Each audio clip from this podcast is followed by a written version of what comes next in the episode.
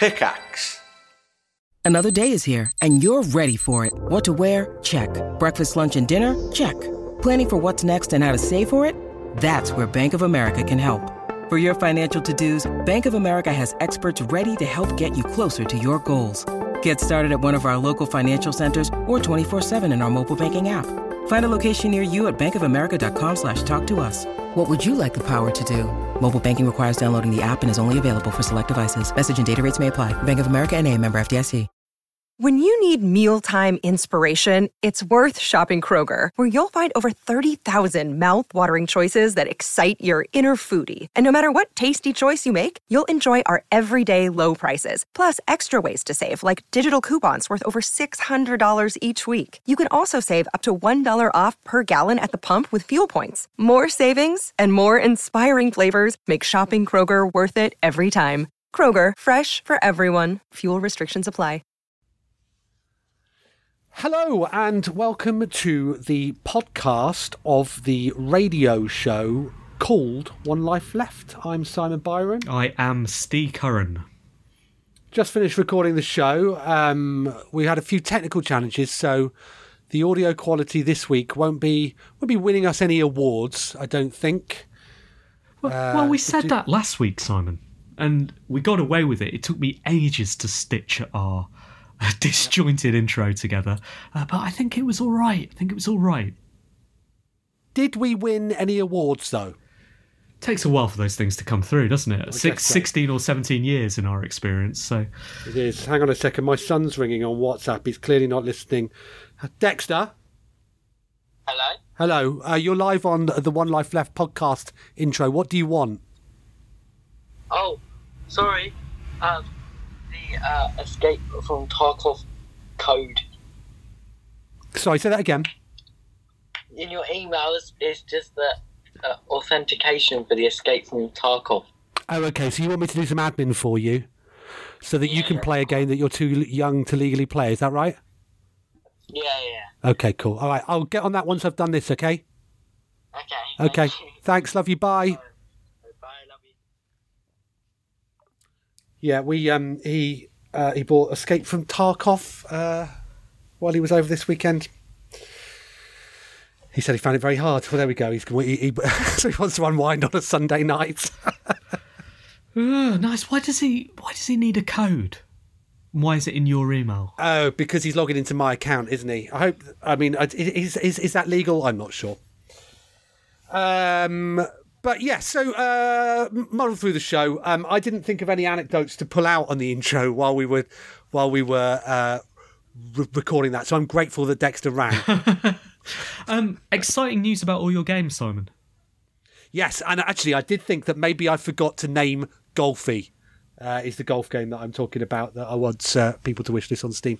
Yes, uh, looking forward to them. And the other thing, actually, I noticed that you got grumpy when I tweeted something earlier uh, this week when I was recording the pilot for a podcast. We're going to be doing a trolley problem podcast. Ah, So we recorded um, the pilot uh, on Tuesday. Uh, me, Sam, the developer, and Ravs from uh, Yogscast, uh, and we're going to be um, hopefully doing a mini series of six, uh, which will be out in April. well, you know, you know the uh, young woman I talked about meeting in the show tonight.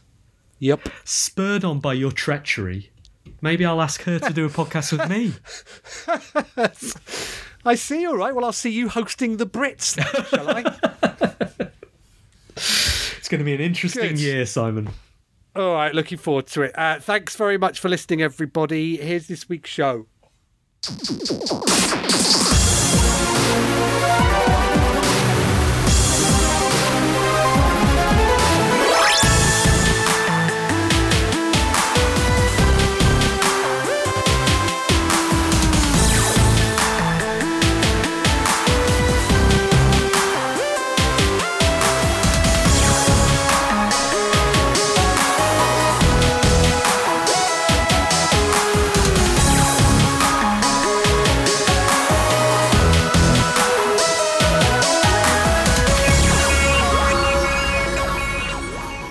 Good evening, and welcome to One Life Left on Resonance 104.4 FM, broadcasting from a wet and rainy London. My name is Steve Curran. Hello, I am Simon Byron, broadcasting from a wet and windy uh, town in North Hertfordshire. How are you doing, Simon? Wet and windy. I've got soggy, soggy shoes from the from the commute to the uh, shed. Um, elements of the shed, it transpires, leak, so that's good. Um, and you'll probably be able to hear at some points throughout this um, rain and wind around. So I could apologise for the audio quality, but that's not stopped us in 16 years, has it? Indeed, and typically I spend about you know 15 minutes editing out the traffic sounds from the background of my uh, my recording, but I'm not going to do that tonight. You're getting why bother? You're getting Central London as it happens edit out the sounds of the people passing by in paddle boats, flying wheelie bins. Uh, how how was Storm Eunice for you? Uh, it was okay. I think it was exactly as dramatic as I wanted it. Saw the bins. Who who didn't see the bins sailing down the road? Uh, heard my windows rattle, and Simon. At one point, I've got a mirror. Hand, ha- uh, I've got a mirror hanging up on the garden wall outside. I say garden, it's more of a yard and uh, it is held there by two nails. One of the nails came undone. It was then held Ooh. there by one nail. Simon, I braved the storm, went out into my yard with a stepladder, took it down, put it next to the toaster that's in the yard because the because the toaster went on fire a couple of weeks ago and now lives now lives in the yard. Put it next to the toaster and went inside, and that was the end of my drama. How was it for you, Simon? Well, sorry, before we move away from that, you paint an attractive picture of your uh, residence. Uh, what's the mirror in the gar- in the yard for? Is that for when you're working out, doing reps?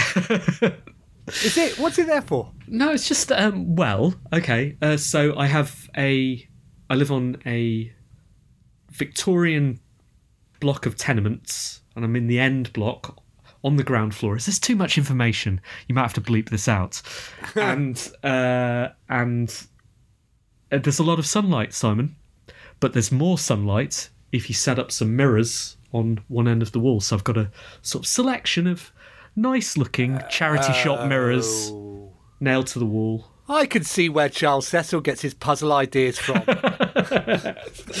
That's right. If you if you just angle them, uh, yeah, something in the toaster unlocks. Excellent. Just find uh, loads yeah. and loads of bugs.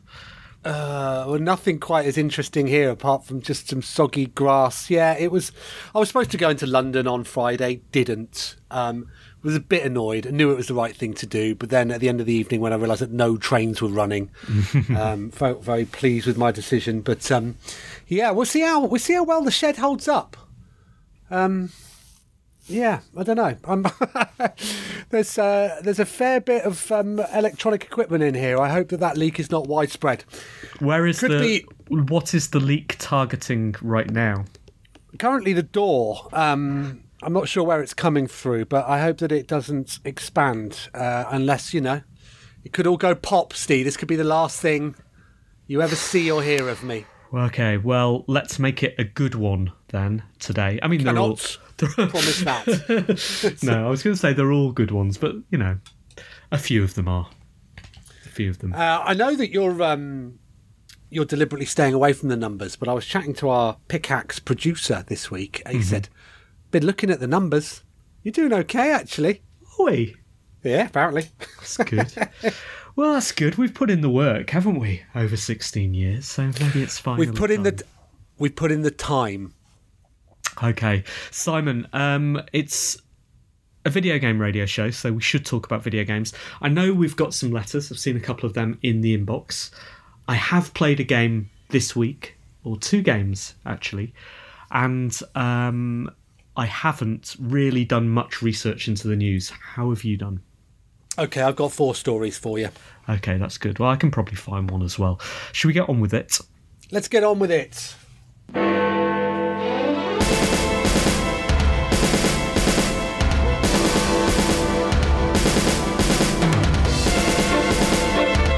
life left. One life left. One life left.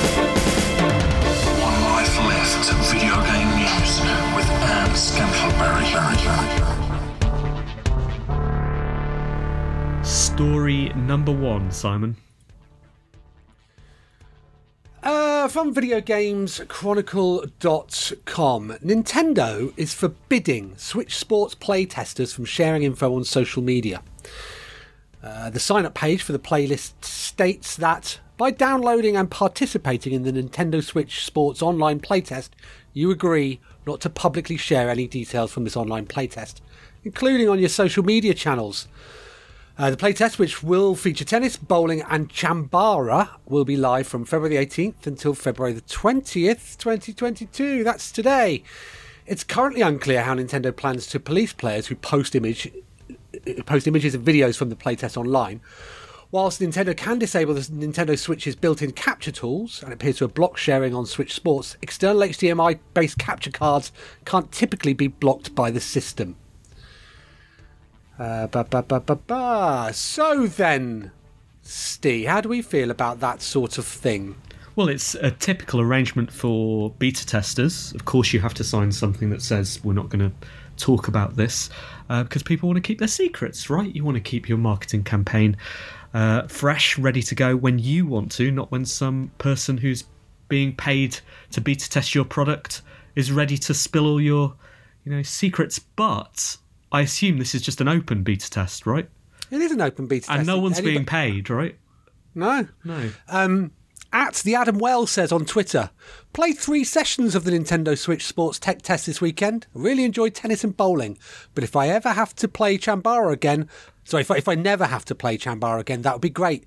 Well, Adam, you're going to prison. What? Uh, what is Chambara? I don't know. I'm not even sure that's how you pronounce it. Okay. Um, da, da, let me find some other um, reprobates. Uh, Vinny P at Dingety Dingus says, "Dang my now my right arm is sore from playing Switch Sports yesterday." Well, I hope you enjoyed your exercise, uh, Vinny P, because you won't get much of that in the prison yard, will you? I mean, do they not know that that, that uh, um, they've just locked away somebody?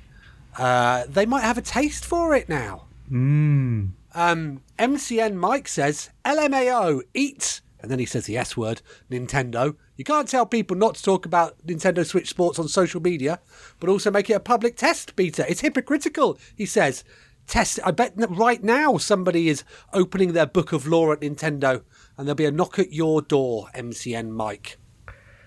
Well, well, well. Simon, did you have a look at this? Well, I guess not if you don't know what Chambara is. Well, and also don't try and catch me. Are you Nintendo's legal team in disguise? Are you? Well, you're do- you're doing the editing of the podcast You can't tonight. catch me out. I was like just- so easily. Expecting a beep after this, so you can't spill any secrets about it. If you had played it, Simon, what would you say about it? I'd be sticking to the terms of the embargo. Um, I haven't played it, so I can't. I can't elaborate. I'm afraid. Uh, it does look good, and obviously, Nintendo won't be clamping down on these guys. But uh, it's nice to see people so brazen. Although, does that mean that we won't get any public tests in future though? If we can't, ha- if we can't behave ourselves? Can't be trusted. Maybe that. Maybe they were going to launch a test of Mario Kart Nine next week. As rumoured often on One Life Left and in the channels that we steal our rumours from. Yeah. Uh, and they'll be looking And now at now, not. looking at the behaviour of Adam on the internet and going, Unbelievable. shaking their heads sadly. Mm. All right. Uh, so next story, uh, Andy Robinson yesterday wrote Capcom will announce Street Fighter 6 when it is when its countdown teaser concludes on Monday morning. It's been claimed. That's according to GamesBeat journalist Jeff Grubb, who said on his paywalled Giant Bomb video show. Brackets transcribed by VGC, brackets as being read out by One Life Left, that it heard from multiple sources that a new Street Fighter was what Capcom's teaser's site is ticking towards. Everybody should expect Street Fighter 6 because that's what I've heard, Grubb said. According to the timer on the Capcom website, the reveal will be made at 1am uh, Eastern Time, 6am uh, GMT on Monday, 21st of February. Although there's been no indication from Capcom what exactly the countdown is ticking towards, fans had expected something Street Fighter related, since its timing coincides exactly with the conclusion of the company's Street Fighter Pro Tour season fin- final. Uh, until Sunday, February 20th, Capcom is hosting three days of exhibition matches featuring the 31 Pro Street Fighter V Champion Edition players. Street Fighter series celebrates its 35th anniversary this year, and Capcom recently confirmed it would celebrate the occasion. Please look forward to the future development of Street Fight of the Street Fighter series, it said. So, Steve, this presents a problem for your the world's longest running uh, video games radio show, in that this announcement is happening after we re- we record, but before we broadcast. Hmm. I'm afraid we're going to have to go out on a limb. It's well, okay. So this is a, a gambling problem, isn't it? Like, if we say Grubbo's right and it's Street Fighter, then we get nothing from that, right? Like, it's just, oh, there's one life left, tagging onto old Grubbo again, just reading out his story, saying he's right. On the other hand, if we say he's wrong and say we've heard it's not Street Fighter 6, it's Street Fighter 7 or something else, and it turns out we're right, there's a lot to gain from that. If we're wrong, no one cares. I, I listen. I think we've got to raise our game. I think we've got to state what's in uh, the new Street Fighter. Okay. And hope that we're using our Street Fighter expertise. Yeah. So, um, I see that they've announced a new character, uh, Mister Fist. it's, it's it's just a it's just a fist in trousers. Big old And, fist, uh, yeah. Yeah, and uh, yeah, he can be un- unlocked by um, doing the dragon punch. Yeah. Um, quarter circle with Mr. Fist. Turns your fist Yep. into a fireball, shoots across the screen. Uh, you can block it, but only for a bit of chip damage. And actually, another new character, chip damage. What's he wearing, Steve? He's wearing a um, an outfit a bit like Ryu and Ken's, it's a different color. It's Okay, It's blue. I heard that every Valentine's Day when you play the game, the characters just kiss each other. Yes, that's right. That's right. Taking influence from that Mortal Kombat fatality mode where they had what do they call that? Where it just they love each other. Hugality. It should have been something like that. Um, Yeah, I, I think this Street Fighter. I think the problem of Street Fighter is quite an interesting one, in that um, they've created this franchise. How long- it's been running for? How long? Forty years? Do you say? thirty-five, 35 years. years. Uh, so 40 years rounded up. So, you know, they've defined it uh, essentially with Street Fighter 2 is when the series became what it is now, and then Street Fighter 3, uh, slightly fancier 2D graphics, Street Fighter 4, you move into 3D world. Street Fighter 5, as far as I understand it, there aren't great differences between Street Fighter 4 and Street Fighter 5. It's still basically men and women going at it. right. I think I think that's what it says on the box. Uh, so, what do you do to to create a sequel for this? And yet, because everyone has, you know, very discrete expectations of what, oh, sorry, very defined expectations of what this game should be. You can't vary too much. All you've got is the ability to introduce new characters like Mister Fist and Chip Damage, but why can't you do that within Street Fighter Five, which is built to expand like that? Um, I don't know. So you know, Well, it's going to be a free-to-play battle royale. That's the only thing that you can do. is that it? Is that it? Yeah, I would have thought so. Okay, looking forward to it. This is our second story in a in a uh, row from Grubbo, isn't it? Second It is. week in He's going to be. We can't help it if uh, the um, the video games website that uh, that we rip off rips him off, can we? No, we are legally in the clear, that- as far as I understand it. Doesn't sound like our fault at all. Uh, on videogameschronicle.com, Chris Scullion wrote Up to 1,000 digital only games will no longer be available for purchase when Nintendo closes the Wii U and 3DS eShop stores next year. VGC analysis shows. Although users will still be able to re download their previous purchases for the foreseeable future, from March 2023 it will no longer be possible to buy games on the Wii U and 3DS online marketplaces, Nintendo announced this week. But the deadline until the stores become inaccessible is effectively much sooner from that. From May the 23rd, 2022, it will no longer be possible to use credit cards in the store. And as from August 29th, 2022, it will no longer be possible to use eShop cards to add funds either. After this point, some of Wii U and 3DS's eShop library will still be available as physical releases or via other systems. However, a significant number of eShop games were only released digitally, and a large portion of these will be will be platform exclusives. It's these titles that will effectively disappear for good. In total, Around 2,000 games are currently available on the 3DS and Wii U eShop stores in the West, including around 450 digital only Wii U games, around 600 digital only 3DS games, 100 Wii U games that are also available physically, 300 3DS games that are also available physically. Uh, and then 530 virtual console games, around 350 of which are not currently available on Nintendo Switch Online. So, this analysis done by VideoGamesChronicle.com uh, has highlighted, Steve, that games such as Affordable Space Adventures, Dr. Luigi, Mari- uh, Mini Mario and Friends Amiibo Challenge, Pokemon Rumble U, and Shut the Box um, will disappear from uh, for good. Uh, when you say for good, uh, they won't disappear from the systems that have bought them and owned them and downloaded them, right? No, but if those systems are ever um, wiped, uh, then um, and it's past the uh, the point where you're able to re-download, um, then yeah, people that have paid for this stuff will not be able to access them.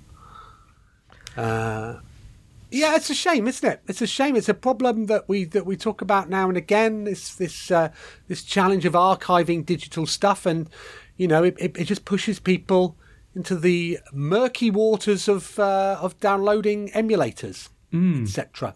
Mm. Um, affordable space Adv- affordable space adventures uh, is by Nifflas, whose work I'm absolutely in love with, and I'm surprised surprised to find out that I haven't played that. I guess because it's a, a, a Wii U exclusive, and I'm interested to know whether Nintendo uh, will return the rights to these games to the developers to allow them at least to publish them on other platforms, or whether it's uh, you know preferable to them to keep them locked up so that in the future, because obviously we've just had a had a drop of N64 emulation on the Switch, and it would make sense uh, for, in a few years' time for Wii titles to be available on the Switch and perhaps or the Switch 2, Wii U titles as well, and that will provide them a library of content that has not yet been uh, been ported to other systems because it belongs to Nintendo.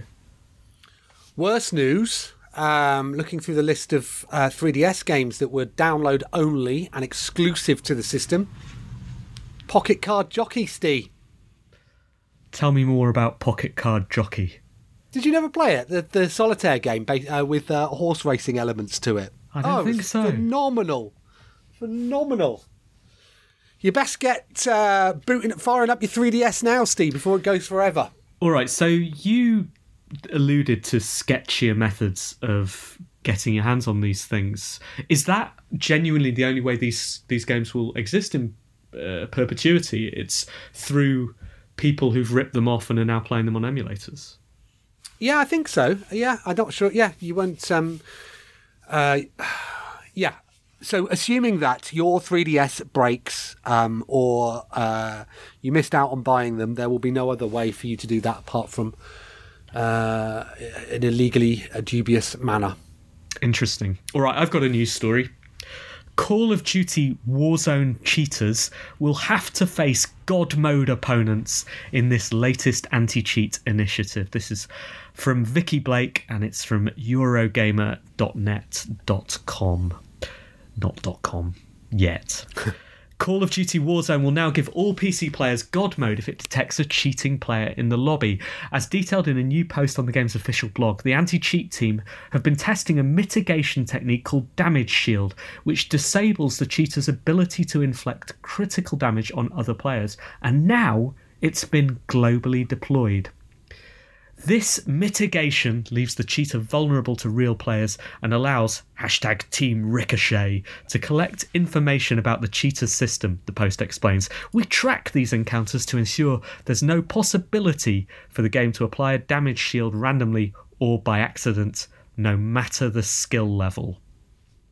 Interesting, right, Simon? That's very interesting. So, so if they can detect a cheater, they're deciding not to kick them. Instead, uh, removing all the fun and all the griefing that they're going to uh, that they would otherwise be inflicting, and having the tables turned on them. Mm, it's clever, but I think there's a certain amount of overconfidence, potentially hubris, in uh, the the sentence. There is no possibility for the game to apply a damage shield randomly or by accident, because I don't know. Do you remember the uh, Codemasters copy protection system that they introduced around the time of Operation Flashpoint?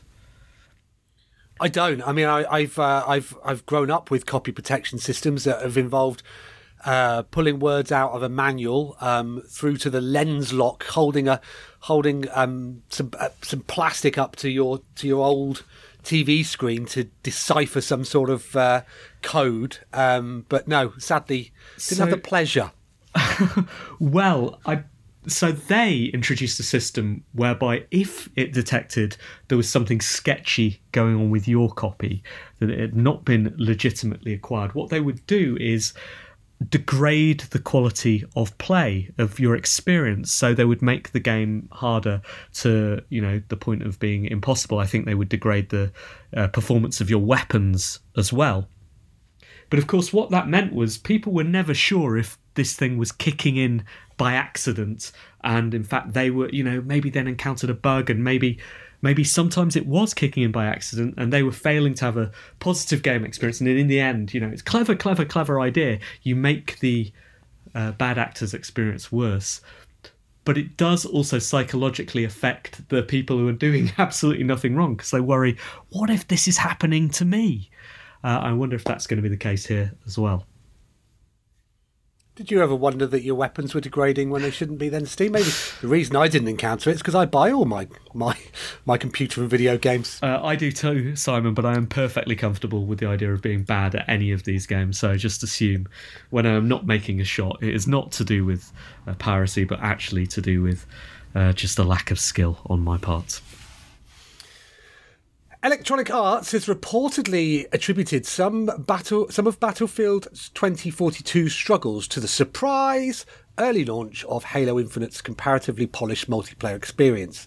Battlefield 2042 was released in mid November and hasn't gone down well with fans, with over 2,000 people even signing a petition asking for EA to offer players unconditional refunds. Acknowledging the game's uh, disappointing launch earlier this month, EA's CEO Andrew Wilson blamed factors such as our teams working from home for nearly two years and unanticipated performance issues that only became evident once the game was played at scale. He admitted some of the design choices we made with the game game also did not resonate with everyone in our community, too. Uh, bah, bah, bah, but during the meeting, EA's chief operating officer, Laura Miele, uh, reportedly reiterated that what Wilson said publicly earlier this month, but she also partially attributed some of Battlefield 2042 struggles to Halo Infinite. 343 Industries surprisingly launched Halo Infinite's free to play multiplayer component via a beta on November, November the 15th, which was three days after Battlefield 2042's early access period started, and four days after the game's worldwide release. More of that story is that um, if you if you're going to be doing anything in video games, uh, just let EA know. Um, that's what they that's what they'd appreciate uh, no more surprises, please, for them. It's not fair. Someone else did a game like us, but a bit better. How could we have known? Yeah, I mean, there are so many games uh, coming out all the time that there is never going to be a good time to do anything. So um, I don't know.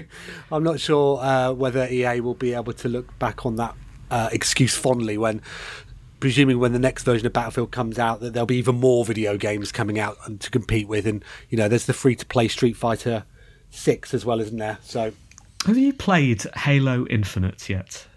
I have not, Steve. No. I quite fancy it. Well, there's nothing from stopping you from playing it, then, is there? Given mm. that it's free. No, but maybe I want someone to play it with. We could play it with all the disgruntled Battlefield 2042 players. I could, I could, I could. Um, Halo Infinite was. Uh, I, I, remember people were not anticipating that game at all about a year before release. Did it get pushed back? Yeah, I, th- I, I think. Well, yes. Uh, I think the f- the full package was expected earlier hmm. um, in the year, and then they uh, they they launched the multiplayer and single player bits. Well, maybe that's EA's uh, point that it's like, you know, it's like finding out a kid got more time on his exam. Uh, we, you know, it's not fair. If we'd been given the extra time that they'd had, our game would be good, and they came out at the same time. It's not fair. Give us a give us a break. Exactly. Uh, yeah, makes sense. Uh, poor old EA. Any more news, Simon? That's it from me. All right, that's it from me as well. Thank you. One Life Left video game news with Anne Scantlebury.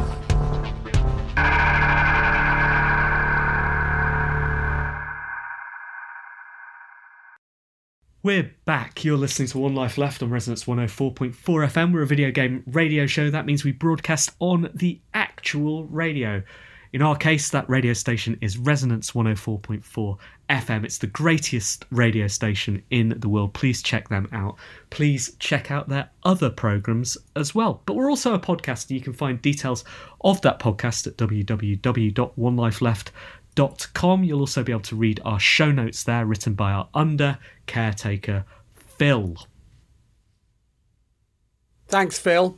Thanks, Phil. Simon, I went to a party this week. Did you? Yeah, did. Steve, you're too old to be going to parties. I know. Worse than that, Simon. It wasn't just a party, it was an art launch. Oh, wow. Yeah, fancy, fancy art launch. Um, and I went there, and there were the the great and the good there at this gallery. You know, lots and lots of people I assume were famous, but I have no idea because I'm too old. Uh, but if I'd been younger, I probably would have recognised all of these people who were uh, pouting, Instagramming themselves in front of the paintings, uh, and looking straight through me as they looked around the gallery to see if they could find anyone interesting or handsome to talk to. Do you not think that they were thinking the same about you? Maybe. Oh, he must be famous if he looks like that. well, exactly. I got talking. I got talking, Simon, to a, another radio presenter. Okay. Mm, yeah, just uh, bumped into her, started chatting to her. Um, young woman who hosts a show on uh, on a, a, different radio station. Um, she was on Radio One over Christmas. One of their what? hosts over Christmas. We were just chatting, you know, about our uh, about our various various, you know, roles, our career paths that led us to this point, led us to meeting at this gallery. It was great, really nice meeting of minds. Good to link up with someone. And you know, the conversation was flowing and we got to that point where it's like, are we gonna stay in touch? I guess I guess we might. You know, she she looked at me, she said, she said, "Oh, you know, you, you're great. Do you have an Insta?" And then she looked at me again, and before I could answer, she said, "No." Oh, so you can't stay in touch. Uh, she said. She said. Uh, she said. Anything else? TikTok. no, no. She said uh, she added me on Twitter, so it's all fine. It's all fine. Twitter not Insta. Less visual medium. Okay, does that mean that we need to work on getting those? Because um, Uh, she could come in. Uh, uh, she could come in handy, couldn't she? Being a Radio One DJ. Could she come in handy? Is that useful to us? Well, I would have thought so. She could be giving us shout outs. couldn't she, or whatever it is that they do on Radio One? Do you think we could get a shout out? I, I, maybe, maybe I'll ask her. I'll ask Tweet her if she wants to. She wants to give us a shout out. Anyway, that was very, very exciting. Uh, exciting moment in my week to be negged as straightforwardly as that. Anything exciting to happen to you, Simon? You launched three games this week. I announced three games. Well- I'm just looking at your. So I'm just trying to look at your Twitter followers to see who it is. Is why does it why does it show them in such a strange order? Why does it show Radio One DJs first? Obfuscation purposes, Simon. That's right, okay. Did uh, I announced three video games uh, on Monday in a Yogscast Games Direct, uh, which was incredibly exciting. Um, yeah, we did um, a spoof uh, press conference that Lewis hosted, uh, doing a pastiche of uh, the man in Don't Look Up. I've not seen Don't Look Up, so I don't know whether that was accurate or not. but uh, people people seem to like it.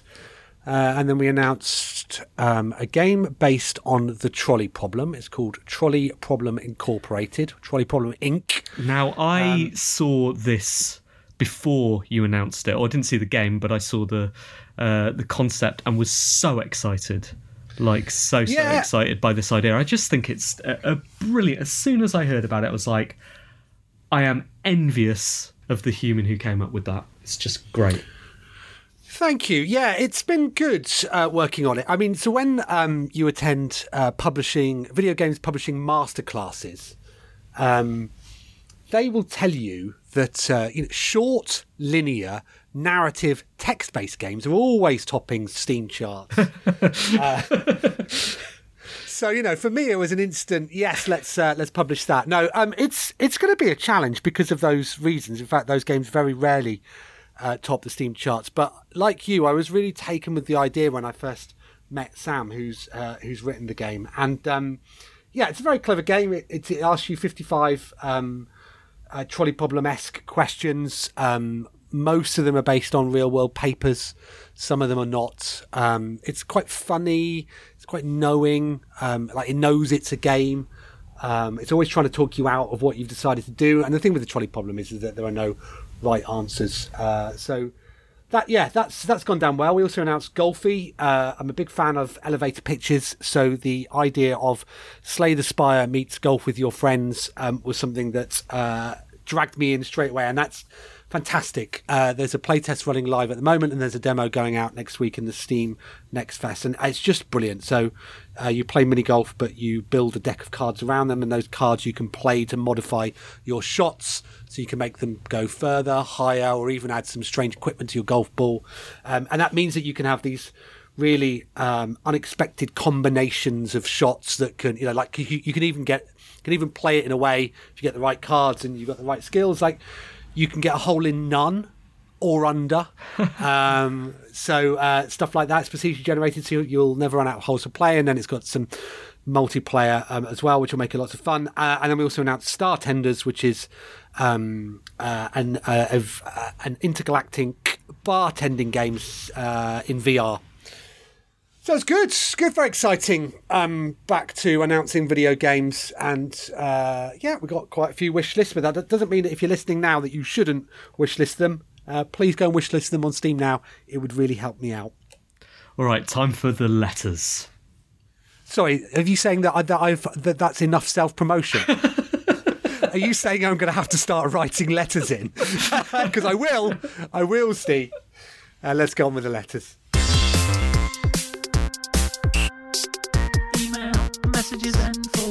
Forward BCC one life letters. Okay, uh, we have at least two in the One Life Left inbox. I'm just checking the Discord as well, so why don't you start, Simon? Uh, Zuba writes, Games as a Service is his subject line. Hello, team, and hello, possible SSG. I've been sold on Games as a Service. Destiny, Fortnite, Hitman, to an extent, No Man's Sky, and so on. No more repeated sequels, but rather 48 DLC tracks to Mario Kart 8 is my cup of tea. I wish this is a zeitgeist that all AAA game series and studios can adopt so that smaller titles can be more daring and receive the exposure they deserve. So, why can't sports games execute this model adequately? eFootball was a disaster, but the FIFA engine doesn't need refining each year, does it? The WWE 2K games don't need to have another glitchy sequel. The roster is really thin too if you follow the real life shenanigans of pro wrestling. The Battlefield and COD Block series are now dead in arrival. What a waste of money, talent, and time. So, do you think EA et al. will still churn out sequels or go the way Epic Games has done with Fortnite and construct a longer term roadmap for their games? Does Epic even have a roadmap? Will there ever be a sequel to Minecraft? What even is Roblox? I've just undone myself with these thoughts. Love the show, Zubar. For me, this speaks to the point I was making earlier about Street Fighter, which is if you can establish a genre, as EA have with FIFA, right? They dominate the football games market like, you know, no one else. If you can establish that, then it probably makes sense to move towards a straightforward subscription model. Um, now, for now, everyone's buying the uh, buying by essentially doing a subscription model anyway, right? They're buying the update every year uh, for sixty pounds or whatever. But uh, I think increasingly buying that sort of updated version as a box just feels archaic.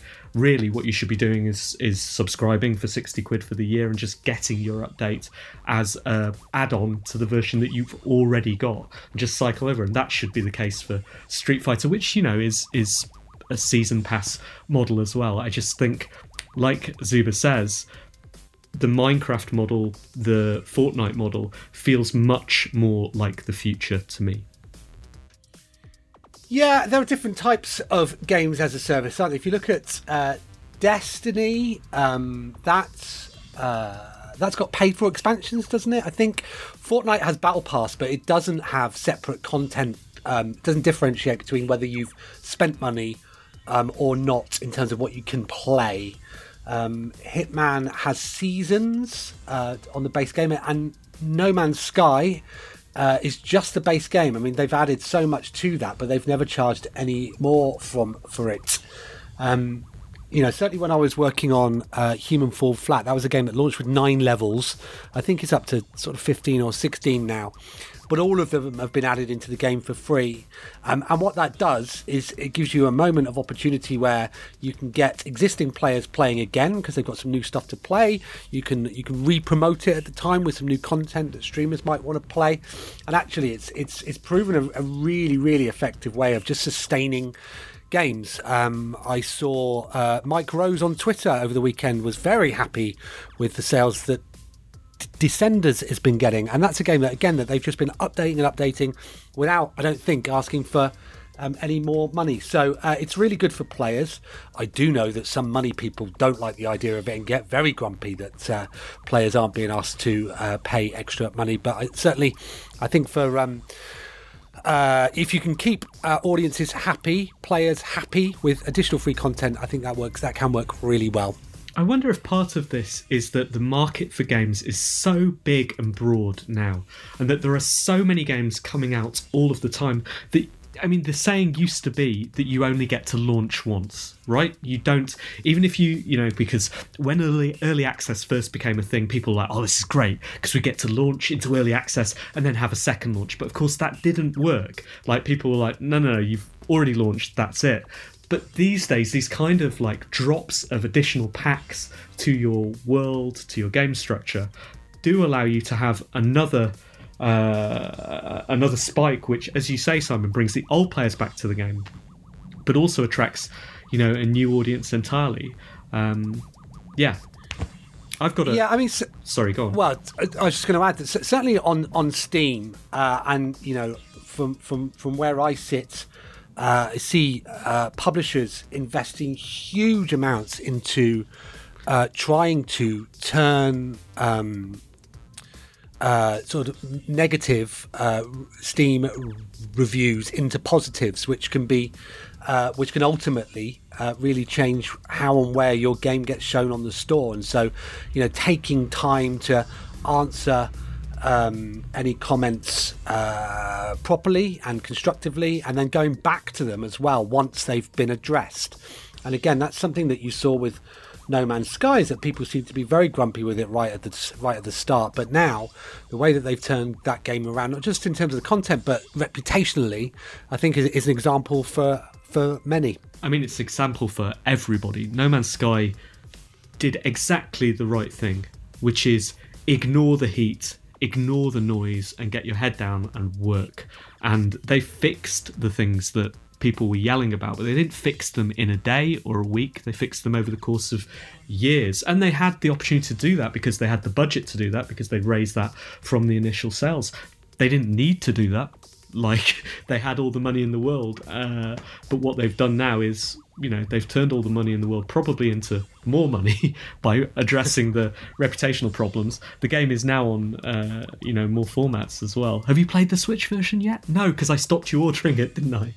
Uh, yeah, well, it's not out till the summer as well. And Right. actually, um, I think I think as you pointed out, I'll be playing it on the Steam Deck. yeah, so. yeah, yeah. Um, but yeah, it's completely the right thing to do. Is to is to um, in those terms to not panic and just keep on your roadmap. Uh, we have an update here uh, on a letter that arrived last week from uh, Freakazoid. This is a follow up in the mailbag channel from Daddy R. It says, if you remember, uh, Freakazoid wrote to us about uh, games that uh, are things that you enjoy watching or doing, but you don't want to play games about. Using rugby as an example, and Daddy R follows up. Hello, Team SSG and Freakazoid.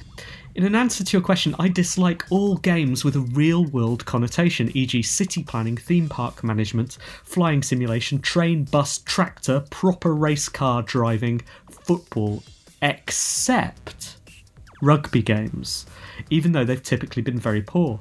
Uh, I've not let, yet played the latest 2022 rugby game. I might be pleasantly surprised by that.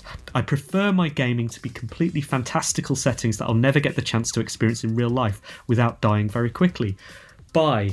Um, I like this letter, uh, partly because it fits in with your dislike of rugby and playing uh, Joe Lomu, uh, but also because he says he prefers his gaming to be in completely fantastical settings that I'll never get the chance to experience, which means that he must have been a city planner, a theme park manager, uh, done some flying, done some train driving, bus driving, tractor driving, and some proper race car driving.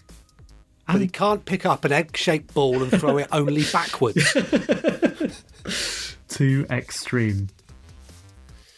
Uh, Chris Conroy writes, Dear team and Superstormsy guest, with the bad weather in the UK rapidly cycling through the alphabet, we're constantly being reminded of the Great Storm of 87, and specifically eminent meteorologist M. Fish declaring there would be no storm at all. What are your most memorable untruths from the games industry? Inflated stories that never were, or maybe huge whoppers tossed as red herrings to divert from something more surprising. Molyneux's Project Milo for Xbox Kinect reeled me right in to the point where I evangelized about it to anyone who would listen at the time. Thanks, PT. Your cringing in recollection correspondent Chris Conroy.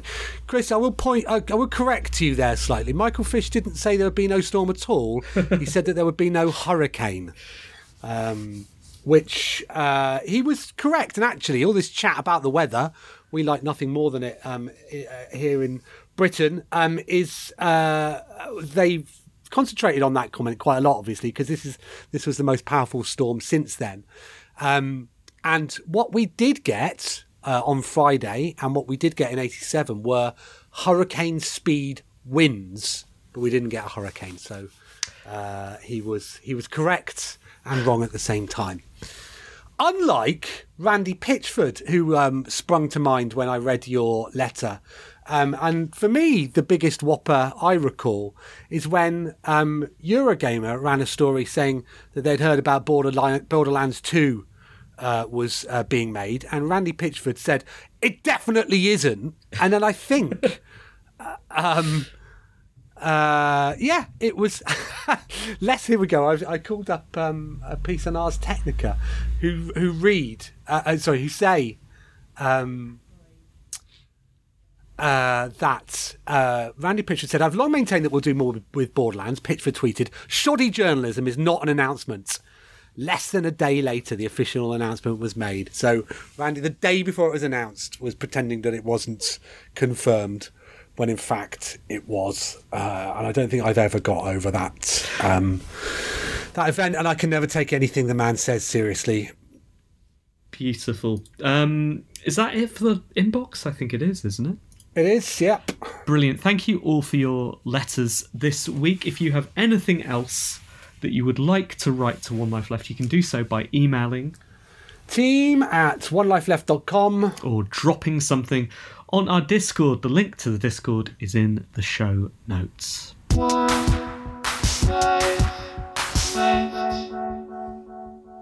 This is One Life Left on Resonance 104.4 FM. We're a video game radio show. We've been broadcasting for 16 or 17 years. We've lost count because we are very old.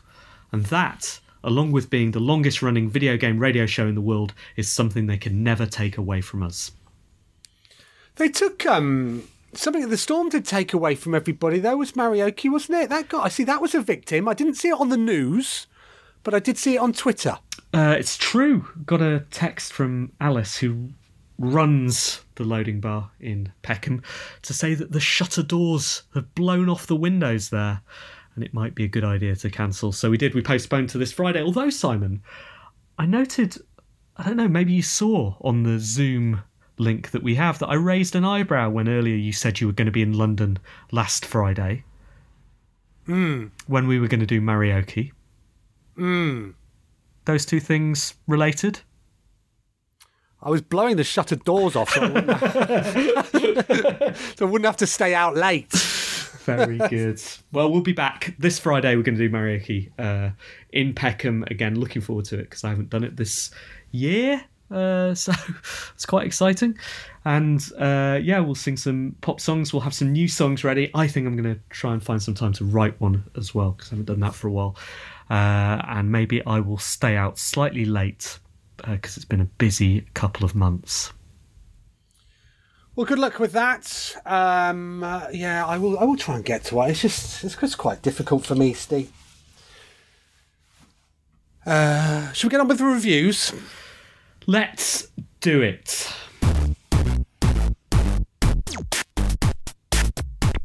Simon, what have you been playing this week? Well, I don't know why I do it to myself, really. Um, but you know, I've got a backlog of games that I should be playing, um, and yet instead, as I think I mentioned on the show last week, I found myself in this in a situation where I'd ordered Assassin's Creed: The Ezio trilogy. It's three games uh, that they've just released on Switch. I thought I'd played Assassin's Creed 2. Um, I don't remember anything about it, it transpires. Um, but uh, yeah, so the three games are now available on Switch. One comes on the cart, the other you download um, within the game menu. I like that better than having a code on a on a label, Steve, because that means you can still sell it, sell it back to, still stick it on eBay when you're done. Um, and uh, when that will be, who knows? But at the moment, I've I've started Assassin's Creed Two. I've forgotten how much I despise Danny, Danny Wallace's character in Assassin's Creed. One of those, you know, whoever was writing that character thinks that they're being clever and funny. When actually, if you met that sort of person in real life, you would just bop them on the nose. uh, needlessly hostile and sarcastic. Um, I can't remember much about what happened at the end of Assassin's Creed 1 either, so uh, I found myself in a situation as a girl with blood on her top and they were running away from everybody, and then Danny Wallace is being sarcastic at me. Um, and actually, it takes quite a while for you to st- put, put on your white robes and start hidden blading everybody. Uh, but I've, I've now picked those up, and um, yeah, it seems to run okay on the Switch. Character models haven't aged particularly well, um, or it's a style that uh, I've forgotten about. Everybody looks slightly strange in the cutscenes. But it is nice playing a game on such a scale on a Switch, albeit I'm sure briefly. Um, uh, I've just got yeah, and actually some quite some grim things happen to your family at the start. Again, I've forgotten about that as well. So um, I got a bit angry about it, and uh, have um, enacted some justice, and that's where I am at the moment. Um, yeah, it's uh, it's it's Assassin's Creed. Um, without, I, th- I think every iteration of Assassin's Creed becomes uh, more complicated and fussy, and so it's nice to go back to the beginning where you don't suddenly have to fly a, a bird around to, to scope out enemy encampments and stuff like that. Uh, a feature I've never really enjoyed. Seven out of ten. I have been playing games with my daughter again. Uh, you will be relieved to know, Simon, I am not going to give you a recording of Alice reviewing a game to splice into the show uh, to give you extra editing to do. However, I can I can report on what we've been playing at least, uh, which is that um, after last week we played Goat Simulator.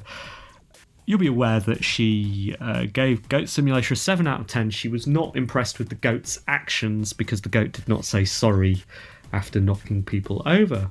Um, however, she does now intermittently say that she would like to play Goat Simulator more. We're trying to move past that. So I said, Are there anything else you'd like to are there any other simulators you'd like to play, or any other actions you would like to simulate? And she said immediately, Pasta Simulator. Oh. Now, my instinct says two things. One, that there is probably a pasta simulator somewhere out there because there is a game for everything. But two, there will certainly be a pizza simulator out there. And uh, that'll probably be more fun, like because you'll be splatting objects on plates. So indeed, we searched for uh, for Pizza Simulator on Steam, and I played a couple of games. I played Pizza Express, which is a 2D sprite-based thing where you do very very quick actions, bring the pizza across, stretch the dough out, put items on the pizza, uh, and then put it in the oven, and then send it out there. That's it. Uh, very very simple. You do it's it's as you might imagine. You have to complete orders as quickly as possible. I didn't really get much past the tutorial because honestly, tutorial ten minutes is too much for a two year old. Um, and then I played Cooking Simulator. Have you played Cooking Simulator, Simon? I've not, Steve. No. So I've played Cooking Simulator before. In fact, I streamed it during lockdown when I was just experimenting with uh, streaming doing that kind of thing. And uh, Cooking Simulator is a 3D realistic simulation of a kitchen and various different types of kitchens depending on the DLC that you buy for that game. That's their model. They've created the base game Cooking Simulator, and you can get, for example, a cookies and cakes add on, which puts you in a bakery, and you can get a pizza add on that puts you in a pizza kitchen. And this is much more realistic. Uh, it is a 3D model where you have to order the right ingredients, you have to make your dough, you have to roll out the dough. Uh, you have to get one of those big old. Now, I've been to your house for a pizza. I know your experience in making pizzas. You've made me a pizza, haven't you? I have done, yes, uh, with a, a bit of a soggy bottom, Steve, but apart from that, it was it was edible. It was raining, Simon. no one's at fault for that. So the pizza, you know those what do you call those big old pizza things that you slide into the pizza oven? The peel, Steve. Yeah, that's right. I used the peel, so I had to get the peel, put the pizza on it, put it inside the oven, take it out at the right time. Um, it's all really, really nicely done, but it is very, very, very fiddly. Now, it asked me to put some dough. It asked me to make some dough. It asked me to um, add some water to the dough. Couldn't find the right thing to fill with water. Long story short, Simon, I ended up with a cake tin inside the dough maker. which was something the devs obviously hadn't anticipated would happen. And then I couldn't get the cake tin out of the dough maker, but at the same time, it wouldn't let me switch the dough maker on because there was cake tin inside it. Uh, so I never got to make my pizza, by which time Alice had got bored of the action anyway. Uh, I quite enjoyed the process before it broke like that, uh, but can only give it 7 out of 10. I'll keep an eye out for that, Steve. Another game I, I spotted uh, recently, um, we had some family down a couple of weeks ago, and we uh, we wanted to play something that was suitable for a wide range of players and a wide range of not just years on the clock, but uh, gaming experience as well. And uh, I'd forgotten how much fun Hidden in Plain Sight was. That's what we spent a lot of time playing. Have you played that? Is it the game where you're hiding in plain sight? is, is it the game where you have to pretend to be an NPC? So you have to you you uh, yes, there is lots of characters on the screen, is and there, there, there are different sort of mission types. You have to first of all work out who you are. Secondly, then um, try and play uh, to the rules of the specific mini game that you're playing, and that can be uh, collect uh, or touch certain objects. Uh, the funnest one is uh, race, uh, where you're racing to a fin- finishing line. Anyway, we had a really really brilliant time. Um, and um, I tell you what, my father-in-law, an old man, he was very, very cunning uh, when it came to uh, punching people that he shouldn't have done. Anyway, I spotted that there's, uh, there's one that's uh, people are saying is similar, has um, just been uh, discounted on the eShop, Unspottable. Uh, so I'm going to be checking that out this week as well. See, all of this, I think, comes from SpyParty, which is developed by Chris Hecker and was a game that was shown at the Experimental Gameplay Workshop in 2009 at GDC and took him until 2018 to put out. So during that period, I think a lot of people were developing similar sort of things based on this brilliant, brilliant conceit of, yeah, try and pretend you are a robot and get away with it. I've not actually played SpyParty. The reason I know this about it is because I thought, isn't that like SpyParty? I'll quickly Google it while Simon is talking and then sound knowledgeable. And that's what I've done. I think you got away with it. Brilliant. Good. Right, we're running out of time. We are. Thank you, Simon. It's been fun today. As always, I'm glad you survived the rain in your shed. Any sign of any more leakage? No, there's some um, there's some water at the bottom of the curtain, uh, but apart from that, we're doing okay. Hopefully, I'll be able to edit it and uh, it'll go out tomorrow. All right. Best of luck. Uh, thank you to Resonance FM for hosting us. Thank you to everybody who has listened today. But until next week, that's it from us. Goodbye. Goodbye.